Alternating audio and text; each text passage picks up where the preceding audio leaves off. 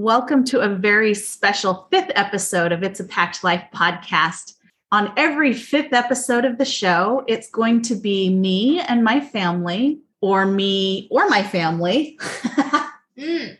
Today, though, since it's June, it's Pride Month, and I thought it would be a great time for our family to talk about the queer code. Our very own queer code. That's what my son's calling it. So we're going to adopt that and welcome you to our family's rainbow. so, uh, in getting going with this, first, I'm just going to let you know who all's here with me. Today, I have with me my husband, Korey. Hello. And our son, Rory. What's up? And yes, they're my Oris. when I need something anymore, and it doesn't matter which one it is, I can just go, Ori, and see who answers. yeah. It works. It does work. Very much so. So, and with that, like uh, a lot of people probably are wondering, did we name our son Rory to sound like Korey? No. No, we didn't. I got that name myself. Yes, Rory has chosen his own name, and we're going to talk about that in just a little bit. But before we get to that part, I think it's important for as far as life being packed, right? We're going to do a little unpacking today.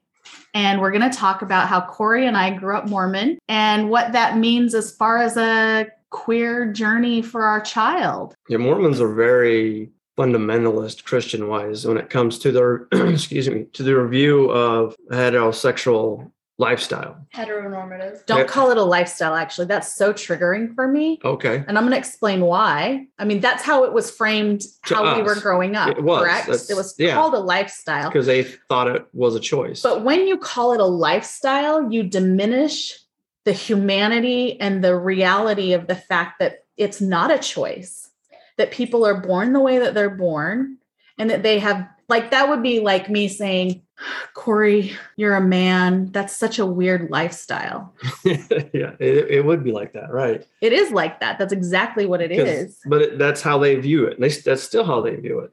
Is they still view it, the Mormon Church as that's a choice, but and that's what we were taught. When we were growing up, it was completely taught like it's a sin, it's of the devil, it's hedonistic. There's nothing righteous, good, or holy about it. And it was taught that they did not accept the fact that people are born the way that they're born. It was completely as a choice. Now, in the in about the last since 2015, no, let's see, it took them three years after the November policy, so that would have been 2017. So since 2000, so the last five years, they have started to change the way that they talk about that publicly, and they now accept outwardly that say outwardly it's not a choice people are born the way that they're born but that it has given to them as an obstacle to overcome that acting this is what they call it. i'm doing parenthesis quotes because i don't agree with this acting out on it is still a sin so it's fine that you're gay you but can't do anything about it you need to be celibate for your whole life or marry into a straight looking relationship and there are a lot of people that are have been pushed into those relationships over the years saying that it will fix things or it'll make it better for them. And then you know you've got down the road people getting divorces and things because God, it's just not fair no to either couple. to either person in that relationship to have someone not being free to live as who they are and to show up as how they are so, how did we get from where we grew up to where we are now happily, openly, and supportively raising a queer child? I'm going to go all the way back to 2008 when California was pushing for Prop 8. Just for a quick recap on what Prop 8 was for anyone who doesn't remember or is vague on the history, it was a voter initiative to have California no longer recognize and have it be part of their the state's constitution to not recognize same-sex marriage. The Mormon Church, as well as a lot of other religions, really um, hardcore doubled down and pushed to activate and move their congregants to get really engaged in making sure that Prop 8 passed. If you just Google Prop 8 and the Mormon Church, you'll see that about $20 million came from the Mormon church in order to push that to pass. It then ended up going to through the judicial process. It was overturned by the Supreme Court. It took until 2013 for that to um, be completely resolved and taken care of. That's a, just a quick synopsis of the Mormon Church's involvement in the whole Prop 8 debacle and how that played out. And the Mormon church got very involved in the politics around that. Yeah. And the narrative was if we let this happen, then all of these horrible things are going to spiral. And next thing you know, the family is going to be destroyed. And and pedophiles will be wanting to marry children and blah, blah, blah, blah, blah. Right. It really made Celeste question and it made me cringe, but overall I just kind of ignored it. My thinking was if they're getting married, how does that even affect anybody else's families? Like, why are we against someone else creating a family? In this world where there's so little love, why are we trying to make people's love toxic or, or to tell them that they don't have a right to love who they love? What they do in their home doesn't affect what I do in my home. How is it? And even thinking of it still as a choice, right? How is it any different than if they drink alcohol or coffee, which are also things that are seen as sins in the Mormon religion. Someone drinking coffee in their house doesn't affect me in my house. Exactly. And so that's where I was coming from at first. And then I saw this episode where Jimmy Kimmel was asking people, he was doing interviews on the street, and he was asking people if they believed that it was a choice to be gay. And when they would say yes, he would be like, Oh, that's awesome. Okay. So when did you make the choice to be straight? That statement really stuck with me because it was like, Well, I never made that decision. I just am. And I thought, Oh, well, shit. That totally blows out everything in my mind of what I had been growing up with, or even that I was still trying to hang on to for some silly reason. Because we were talking about Prop 8 and the way the Mormon church was handling things and stuff. I was sitting on the bed in our house in Utah, and you were standing in the doorway. And I don't know if you remember the specifics of the conversation other know. than just the impact that it had. Uh, the impact for me was back when she relayed the conversation or, or the skit that Jimmy Kimmel was doing and said, Well, when did you choose to be straight? Uh, that statement, I mean, it really hit me because I can never in my life think of a time where I thought, Am I or am I not? It's just, you know, it's interesting because not too long ago we were hanging out with a couple friend of ours that also grew up Mormon and are no longer like we are. And the wife is bi. And she said that for her, it was a, like she made a choice between whether or not to go after a man or a woman as far as her attraction because she had attraction to both. And that was fascinating to yeah. me. So in that regard, it is a little different because you're attracted to both. So it right, compared because I don't know. Just, do you not like that? Doesn't make any sense to you? I was like, no, it makes no sense to me. And part of it too, I was sexually assaulted when I was 13, and I was very anti guys because it was a protection for me. And I remember wishing it was a choice because it would have been so much easier for me to not have to deal with the trauma if I could have just been attracted to women, and I wasn't.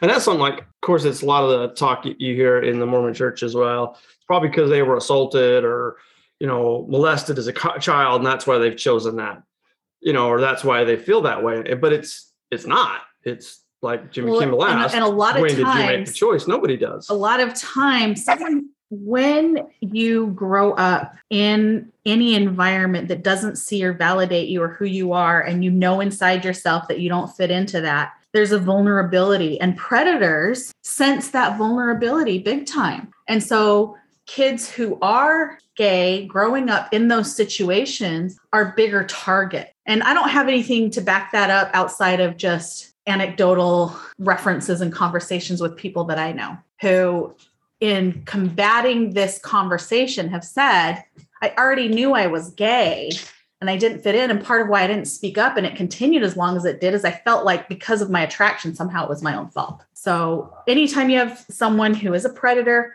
they're always going to prey on people who are most vulnerable. And unfortunately, then this narrative that was being given as like a reason that maybe this was happening, like maybe this is why they're gay and how we can justify still loving someone who's gay. And this was in the 90s when this narrative was really prevalent in Utah in the Mormon church. You weren't in Utah though, you were in California. So in the Mormon church, this was a narrative that was out there. Mm-hmm. And it's it's extremely problematic.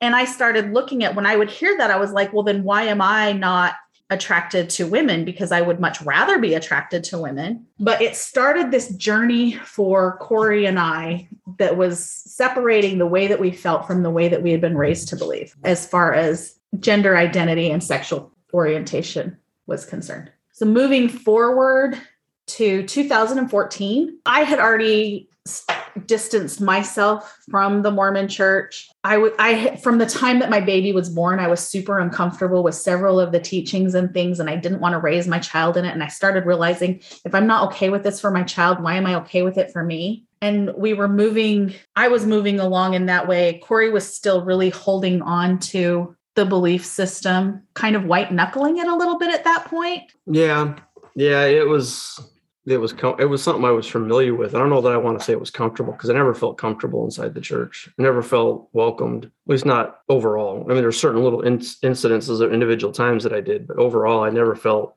that welcome or that You friendliness. didn't feel like you fit into the box. yeah, and but because it was what I grew up with, it was my family, so I, I kind of was, yeah, like Celeste said, I was trying to just squeeze onto that bar and hold on to it for Well, I mean, and no justification. you well, but- but when you grow, it don't don't diminish that for yourself because when you grow up with something your whole life and having it drilled into you and and taught to you and given to you, you know, every Sunday at church, um, in your home with people talking about it, and it doesn't matter that my family was more staunch with it than yours was it was still very prevalent in every aspect of the life you know youth activities like you know, it had just been around for forever. You served a Mormon mission, and that's high intensity indoctrination for a couple of years. Right. And yeah, very, and they also do, they're, they're very guilt driven. They want you to feel guilt, like you have to be there. If you don't, you're going to be going to hell. Not, Well, because if you don't, you're not a good person without their guidelines. yeah, exactly. So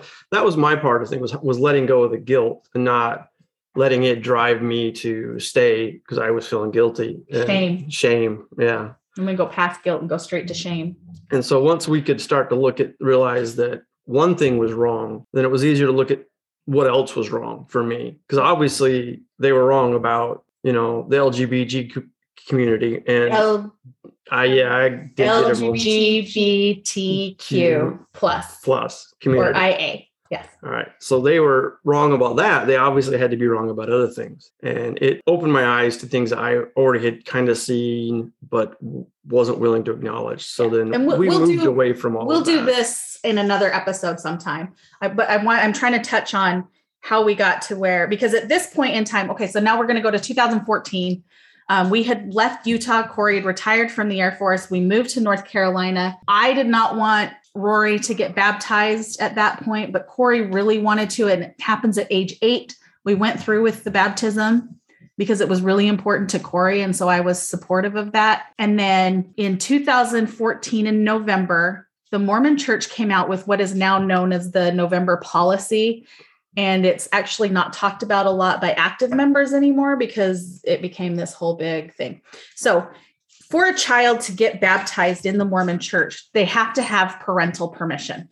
It's already has been in the handbook for forever. When I served my mission back in 1998, 99, it was part of the way they taught things back then. Now, in 2014, they came out and said children of same sex parents cannot get baptized until after they're 18. So they took out the aspect of even asking the parents for permission. which is really quite ridiculous because if you have two people that are that forward thinking and allowing their child to attend a church that teaches everything that they are is wrong but they're still willing to let them go and learn and be baptized why Why would a God turn those Yeah, children away if the parents It are that forward thinking?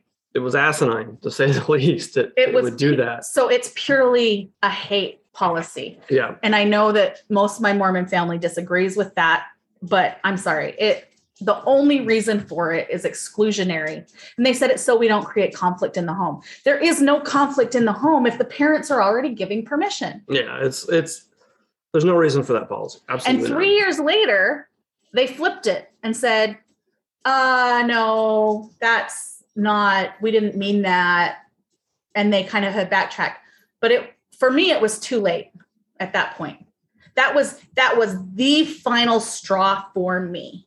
And I said, I'm sorry, but this kind of a hate policy I can never get behind. Um, there were a lot of other things that had come up. And again, we'll address that some other time as we go through, you know, talking about our own journeys with intentional living and stuff. So my child was eight at this point, it had nothing to do with anything that my child was exhibiting at that point in time because my, my baby had been born as a female, came out very strong willed, came out Very strong willed. extremely I I was never a super girly girl. I really was very resistant to the pink and purple aspects of having a little girl. Her um, the nursery was peach and dark green with some lavender accents. You know, baby outfits. I leaned towards lime green and yellow. But when my child started developing the ability to reach for what they wanted, it was pink and purple and loved the dresses and the high heels and the frills and painting toenails and painting you know and, and i bring this up because it's going to play into things later as we're coming down because we're going to unpack what we look at as in gender roles and the way that we assign gender to things like fingernail polish or makeup or clothing that has nothing to do with gender other than a cultural Mhm. assignment. So that being so that being said, um, I was raising what I consider to be an extremely girly girl, and as we were moving, we moved then into middle school, and this is probably a good time for you to jump in, Rory. Um, I think it was seventh grade that um I was in U1 chorus and I had some really good friends in it. And just there was a lot of like I had a lot of really cool friends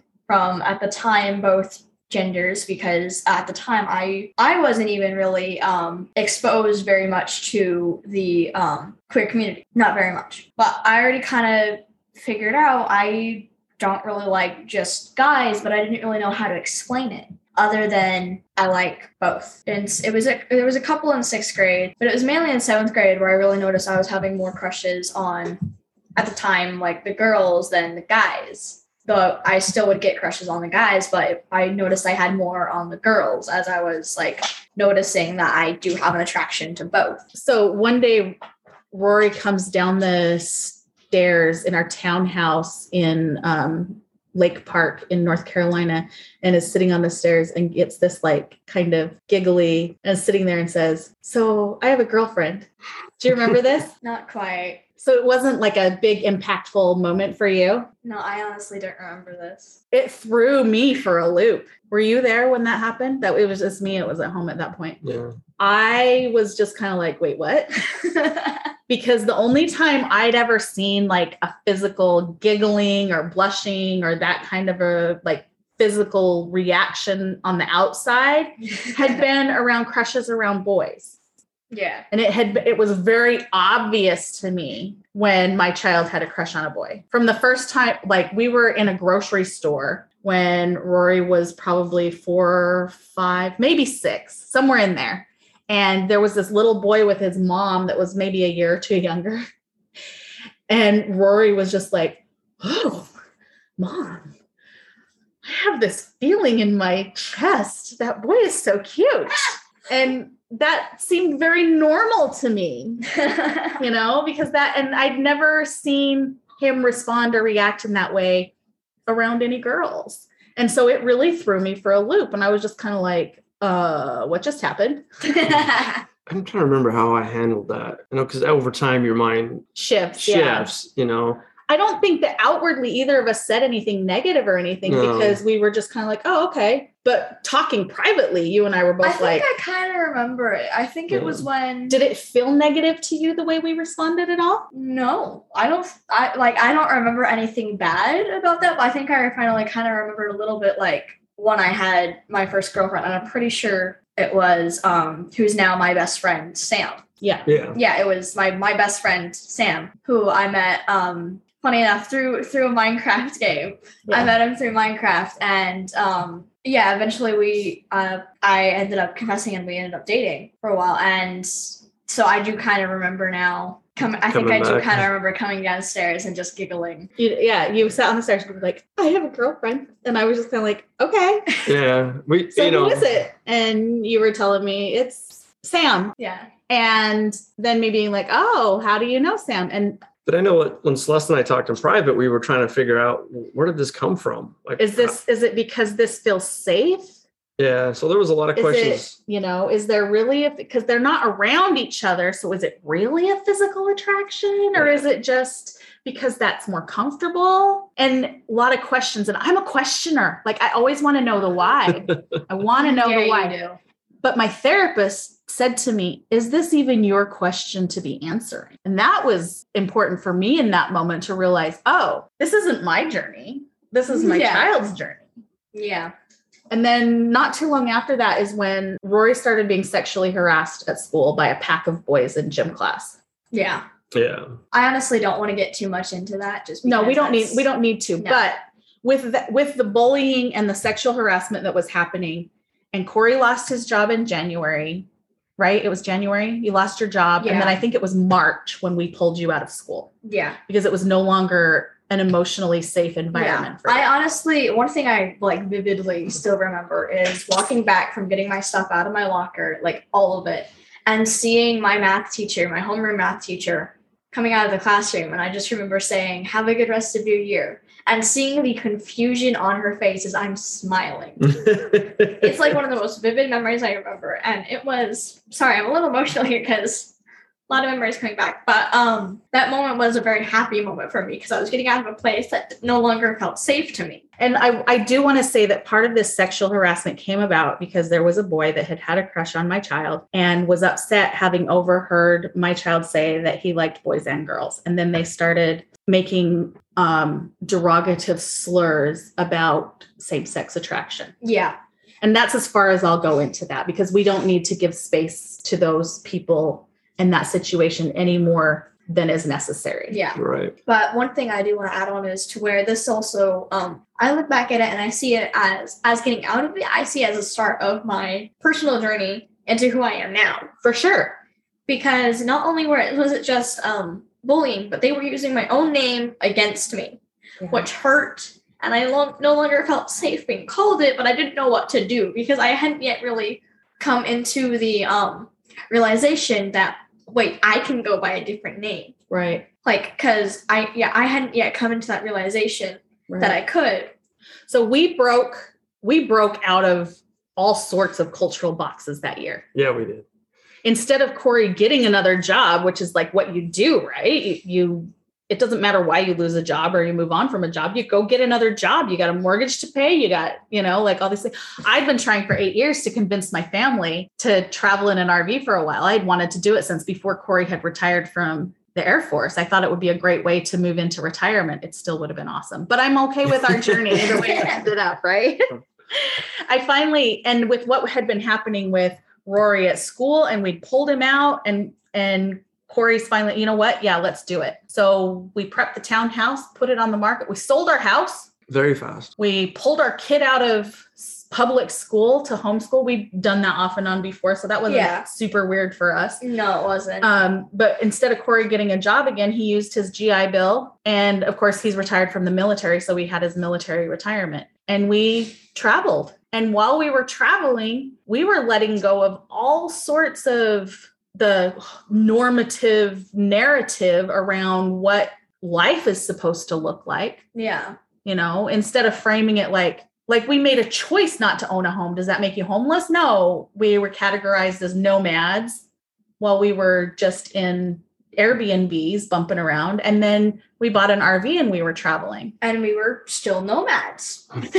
we had a home it just was on wheels house on wheels exactly. so we, we, could did take our house wherever we wanted to. yeah and then the social aspect for rory was completely online at that point in time Yeah. outside of a couple people that we met on the road but Yeah, but covid hit But we typically So- didn't see many people even before COVID hit. Right. We didn't typically typically stay in one place for very long right for me to stick and stay stay with friends. right So at that point, yes, I was most of my um like social interactions were online, which is how at the time that's how I was coping with dealing with what we were doing. And right and at the time it was still healthy. Oh yeah, it was absolutely healthy. And I think that that provided you with the opportunity to see other people that were on a similar journey. Yeah. And also allowed me for to not only like talk with them about like how their journeys were, but it gave me more information like and give me gave me more room to figure out who I was. Right.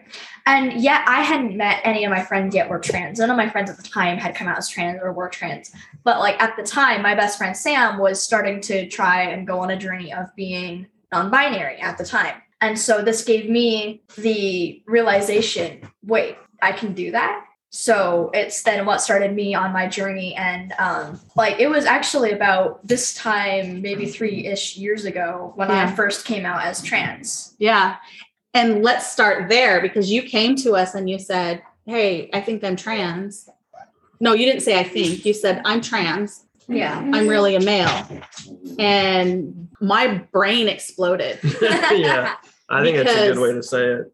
Because here's my skirt wearing, makeup wearing, loving, what we would call essentially girly girl as far as style at the time went. I mean, it had been changing over the last. It had been morphing, but there was still like his makeup was on fleek, man. Yeah. You know? his makeup game was strong. It still is. And I reached out to a friend of mine who is a lesbian and had been out for a long time. And I was like, I don't understand this. This is making me crazy. And even her being, even being part of the queer community, her understanding of what trans was was more confining than what it is. But we have Yeah. to start there because she was like, Well, do they wish they had a penis? And that was like this idea. Like, obviously, if you're thinking you're male, it's because you want to have all the male body parts. yeah. And that was my understanding at the time. Yeah. And so I asked that question. I said, So do you wish you had a penis? And my kid was like, Ew, gross. No, what? What? Yeah. Like And- even still now, I do not want a penis. And that I'd shook all of us I'm up. good. It did. It really did. And so And- instead of identifying trans, you went to non binary. I went to non-binary, and for about it's only about about half ish, maybe a year. That I think it was I've about a year that you did non binary. about a year and a half. And then you moved to demi boy. No, okay. No? Well, okay. in that time of that year and a half of me doing non-binary, it wasn't just non-binary. I, I said I was just non-binary because that was easiest, but online it was me trying to figure out fully. Like I kept switching back and forth. For a while, I went by gender fluid. For a Right, while, it was that. gender queer, and it kept switching like on and off between non-binary and gender queer because I couldn't tell which one I okay, was. so let's for the audience But- that might not know, what is gender fluid? Gender fluid is when, well, you don't really have just one gender. It feels like you're kind of fluid. Like one day you could be wanting to be more masculine, or next you could be more feminine, or it could change throughout the day, or you could be more androgynous. Like it, it gender fluid is um Fluid. it's fluid. It's all about fluidity. And what is gender queer? Gender queer is very similar to non-binary, but also different at the same time. Gender queer is kind of an in-between between non-binary and agender.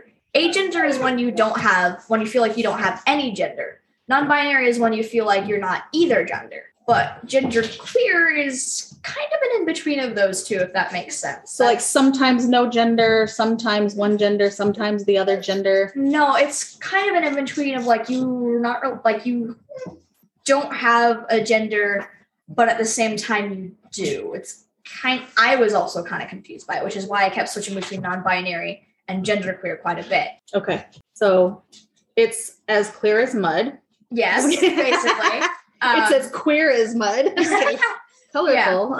but um, and then yeah, as you said, I started going by Demi Boy after a while, and and I was like, what's demi boy? Demi Boy is, I guess, I can, can kind of again say an in between of non-binary and trans, like um, trans male, um, to where you present more masculine and all of that while still having the option to be anything else in a way.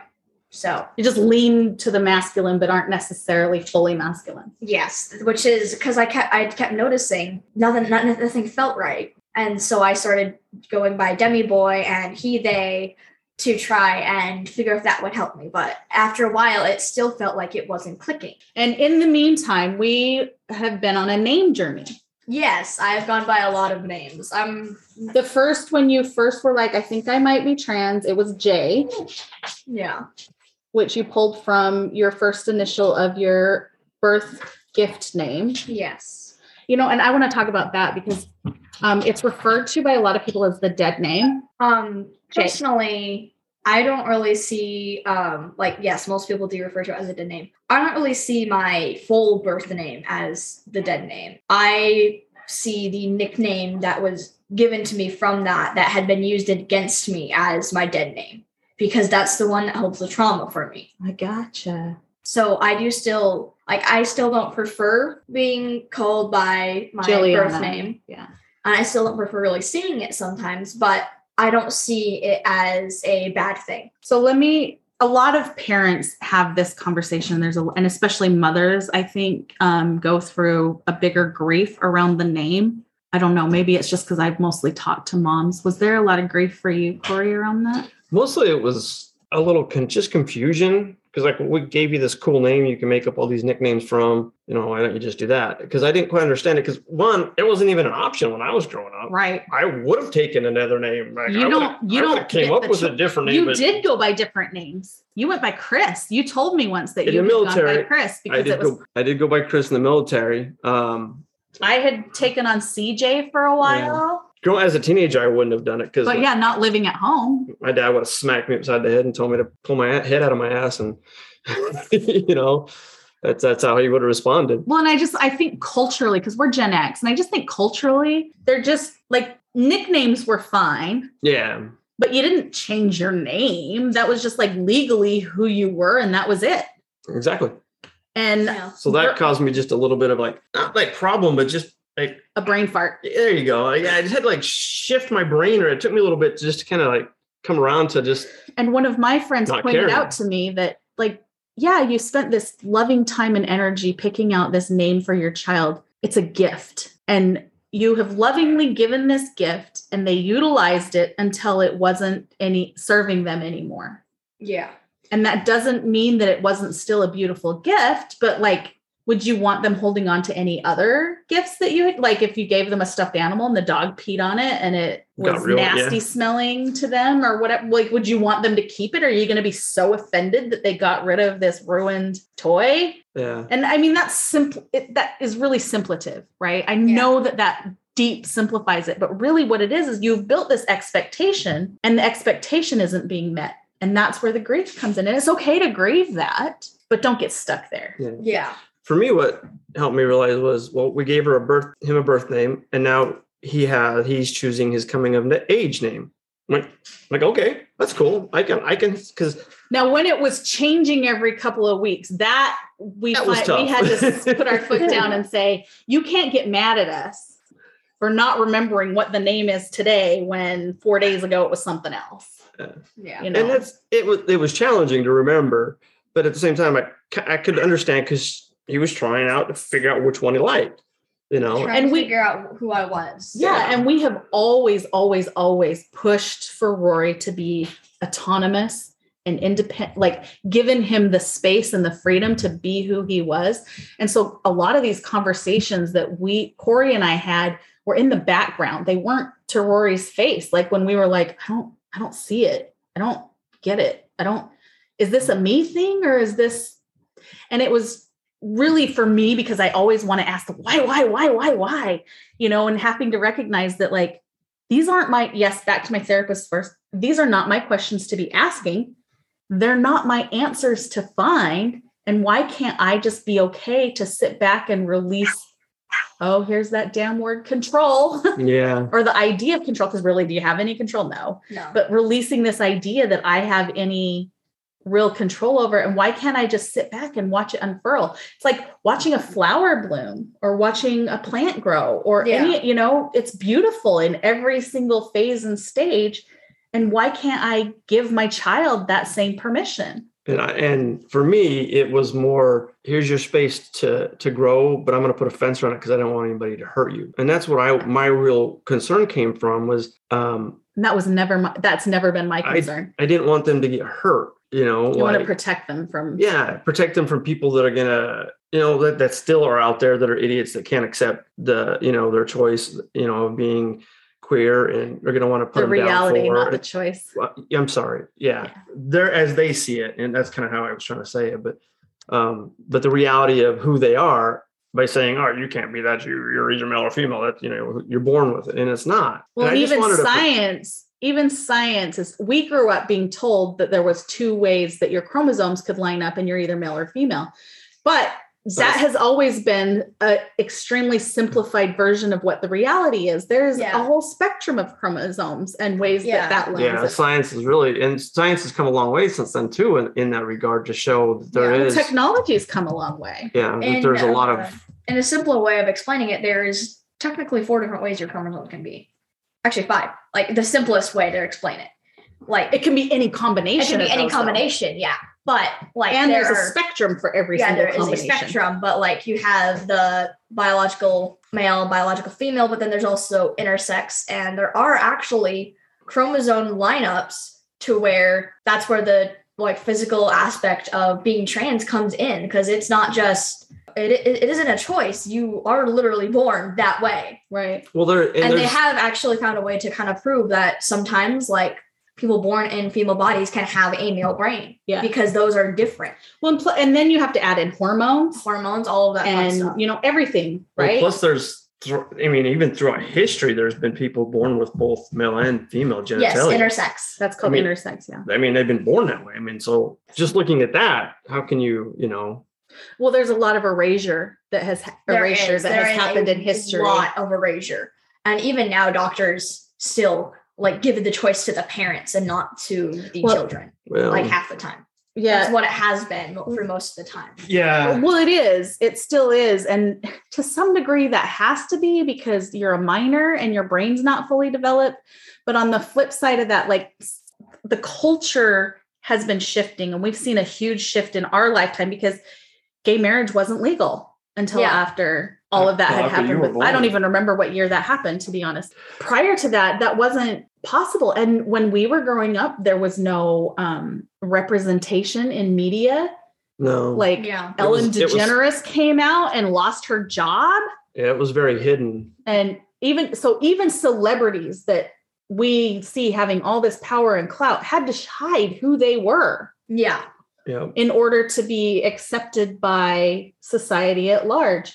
So it's not that people haven't been there this whole time. They just haven't been allowed to be who they are. re- they haven't allowed to be in the light yeah, they've been repressed. and the, this is one of the gifts of the internet is Really, yeah. because it has allowed people to connect with other people and say wait a minute i'm not the only one and Yeah. luckily for you you have grown up in a world where that internet connection's been around for a long time like Yeah. your whole life the whole you know life. and so and people are like all these kids that are all of a sudden showing up as is part of the queer community and it's just there's too many of them for it to all be real and blah blah blah and it's like uh maybe Yeah. it's about the fact that people are actually capable of saying who they are Yeah, Yeah, they're it's- finally giving the rights to say who they are. And the other thing for me is somebody asked me, well, how do they know now who they are? I mean, we all change so much. And I'm like, well, so what if they change? If they come into a realization later on that, okay, that wasn't quite who I was. What does it matter? who I was at that point in time. Like let's go Something like let's that, go right? back to the fact that I was so anti-male and Right. hated dating and then moving it wasn't until after high school that I even had my first kiss, you know, and it still took me years before I got to a point where I was like, okay, yeah, actually I do want to be married to a man. I do want to have a child and all those things. And let's talk about that too, because from the time that Rory was teeny, teeny, tiny, even though growing up in even growing up in the beginning in a Mormon community where motherhood is what's seen for all girls, you know, and Rory would play with never with baby dolls, but with stuffed animals. I have a picture of Rory nursing a llama. But I would have been just as thrilled about that had it been a little boy. Well, I mean, it was a little boy, but had I recognized it as Yeah. a little boy, because I thought it was just adorable, right? But from the time that Rory was teeny tiny, he would say, I don't want to have kids myself. I don't want to have babies in my belly. I don't want to have Always said that. if I have kids, I'm going to adopt them. I Yeah. don't want to have a baby inside me. you know and and i used to think because we were pretty i would like to think pretty open and we for the way we grew up we were and then we've changed a lot so we're really open but i try to think well how did how did because celeste wasn't really girly girly so how did rory get that indoctrination of a culture and then i realized it's all the cartoons and movies and the stuff you know and then your family members I- and You know, I think there's some of that, but I also think that Rory loves to dress up. I do. I Well, do yeah. like dressing Rory up. costumes loves and all that yeah for sure loves the twirl of a skirt. Rory loves like so if he'd been born with the penis and had wanted to wear the dresses, I'd have still let him. And that's how I've handled that because I've looked at that and said, if I had, I think you would have struggled. I would have for sure at that point in time, right? I but I, I don't think that I would have. I think I would have thought it was hilarious and super cute. I was still stuck in a very misogynistic, you know, mindset and heteronormative because yeah. that was the exposure that you had. And and Rory's really helped me pull out of that in I can't even explain how many ways. You know, um, he's really been a good example for me and just opening my eyes. You know, high heels were masculine. Yeah. Originally. Well, so was makeup originally. yeah. Women were not allowed to wear high skirts. Yeah. And dresses. And I know it's all come 180. And that's why, why do we assign gender to fabric? Exactly. Why do we assign gender? Style. Yeah. Right. It's, it makes no sense. So the I think the hardest part of this journey, as far as um, acceptance and Rory feeling seen in our family, has been around pronouns. Would you say that's accurate? Yeah, I think that's been the biggest struggle. Yeah, I've, I've had a hard time with that. That's it's taken me a while. It took me a bit too. I think I it was easier for me than it was for you. For sure. Um, but I think a, most of that's just how my mind works. Not that I didn't want to change or do it because I did. It's just getting my mind to change gears because you gears. you kind of um you like to live by a formula. I do yeah and- which is why the military was great for you you like structure. And um, i feel like it made a difference when i framed it for you and said think of it like it's a it's another language and you're learning what the word is in another language and your child is asking you to speak that language. And it seemed like something kind of shifted with that that, that made it a lot easier and the the period where he went through they them's was hard for me. Well we grew up with that being grammatically like you got in so yeah. much trouble. They and them is only plural. They and them is yeah. only pr- so that was hard for my mind to adjust. So it was it was a lot easier when he realized it was he him. I, I can move that over you know that easier. it was a lot easier for me. So there's a really great book called how to they them by stuart somebody and I'll put a link in the show notes. It's a fantastic book on pronouns and I recommend it for anyone. I, I, don't think that you even, it doesn't have to be that you have someone in your life who is going through pronoun changes or any of those things. I, it's, it's just a great book. And since in every episode I say, hey, what's a great book to recommend for the listeners? I'm putting that one out there as my recommendation for the listeners based on this show. Yeah. And honestly, even if like I think even if someone isn't going through like the whole pronoun changes, I think it's still just good, just in general, to refer to people as they, them if you can, because then you're not assuming. Right. That's, I think they, them should be the default. It should be. Because I think once that, once, if we can achieve that in a society, then there is going to be a lot more acceptance around different pronouns. Right. And and with the names, Korey had this great idea when we were talking about why are why is the name change such a big deal? He was like well what if legally like what if there's just like your name that you have as a minor and then your adult name or your coming you, of age name you choose your coming of age name and that's what then you legally get your documentation and things around. And that should and then we talked about it and it's like you between the ages of 18 and 25 you have the chance to go in and file and pick Change the name that, name that you're for, going to have for your adult life now yeah so i have a question for you rory yeah. Um, in all of this, I don't want it to sound like your dad and I've handled it perfectly because obviously we've struggled with a lot of it the yeah. And still some of that is still recent, still like coming, like still happening now. But yeah. We're we're human. We're human. Everyone makes mistakes, and that's like the whole thing, right? Okay, accepting our humanity. Yes. and that we haven't done this perfectly. In all of the journey, what if you were giving advice to parents, what would you tell them you feel we did right and what would you wish we had done better?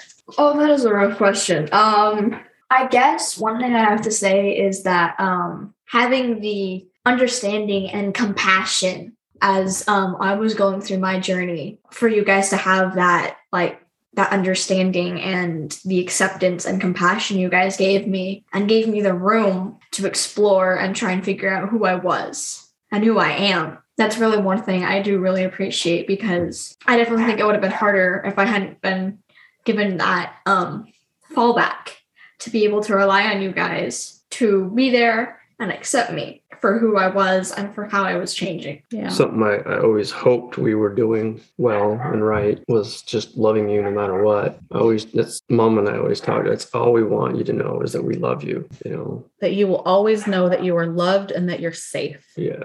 That was our And if you have that goal. foundation, then you can do anything, I think. Yeah.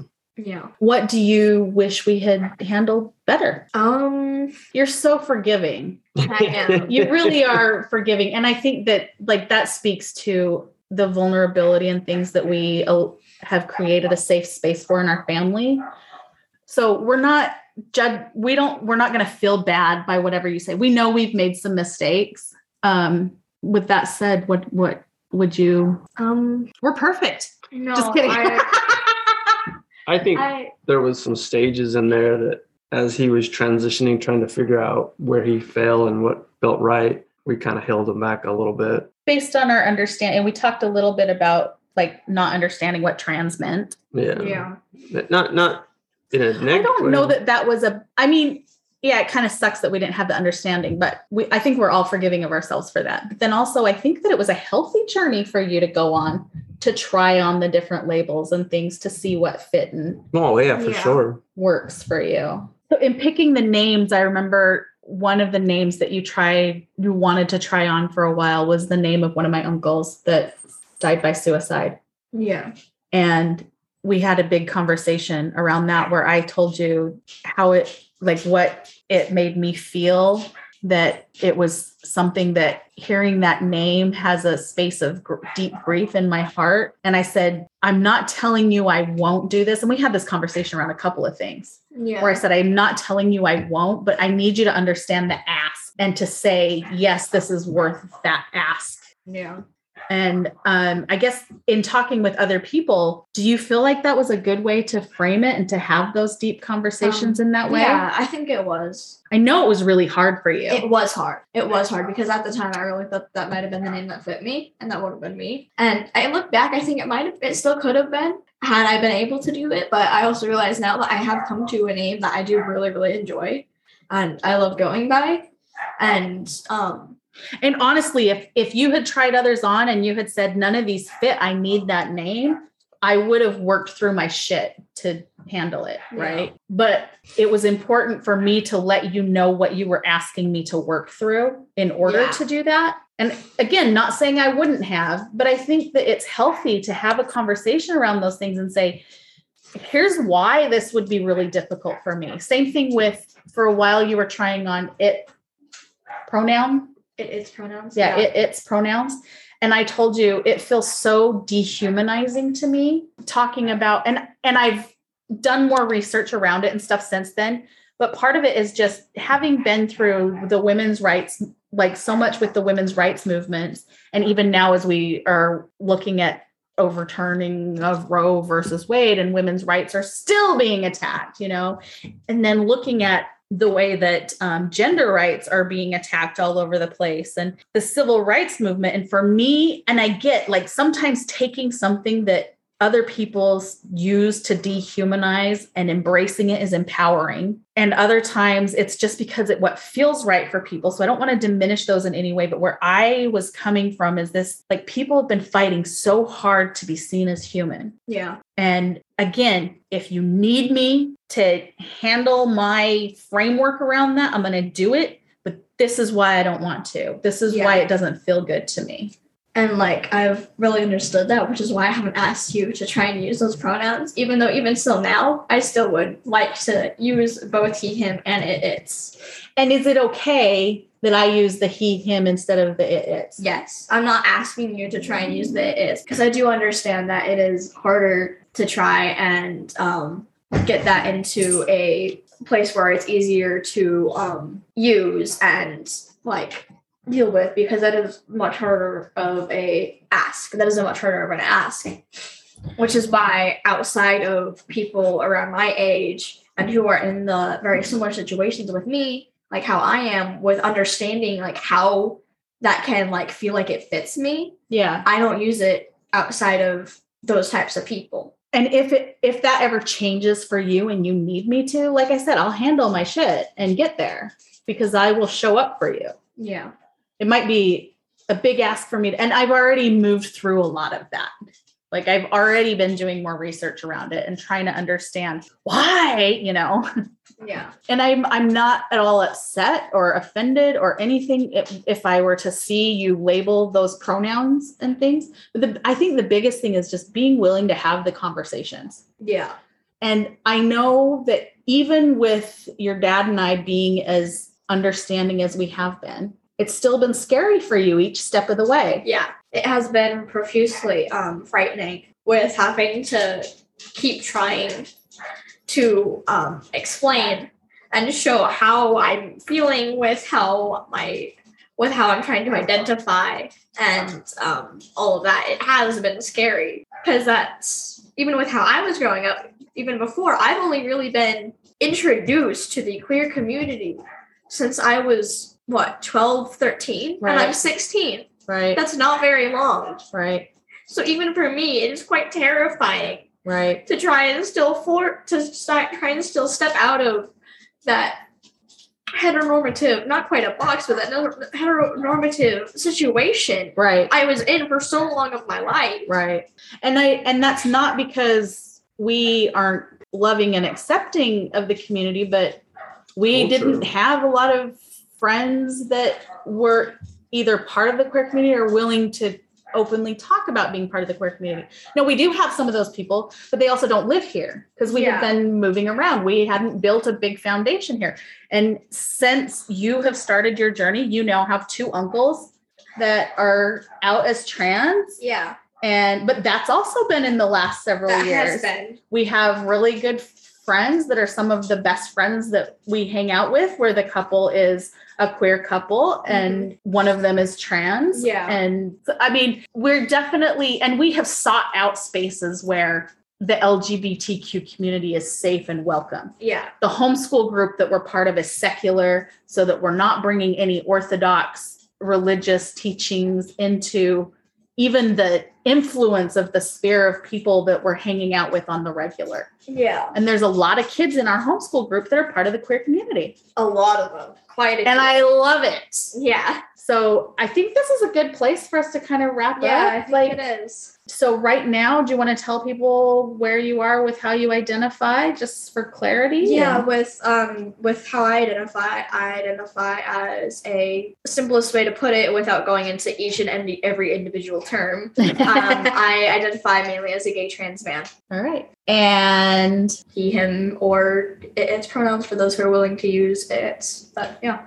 We love every color of your rainbow, however it shows up, whenever it shows up. yeah. because you're amazing. So amazing. And you've given us space to grow and be better humans. And we love you for it. Anything else you would like to share, Korey? I think it's just been a crazy journey and it's been awesome because Crazy bad, crazy good. good because it's really stretched us. Um, it's really helped me grow to to see more of people and, What do you mean by that? not not putting people with inside labels Yeah. with inside boxes you know but seeing just who they are Less judgment. yeah, Yeah. and and that's been great and that's something that rory has helped me find and i wouldn't have probably gone as far without him you know Yeah. and that's why i think he's amazing and he's been good for us Yeah. The best. Any last words you want to share with our listeners, Rory, or any thoughts or anything? Mm, one thing I do want to say to any of the uh, queer people around my age who aren't quite the best at taking care of themselves hydrate or die straight. that's good i like that That's a great place to end.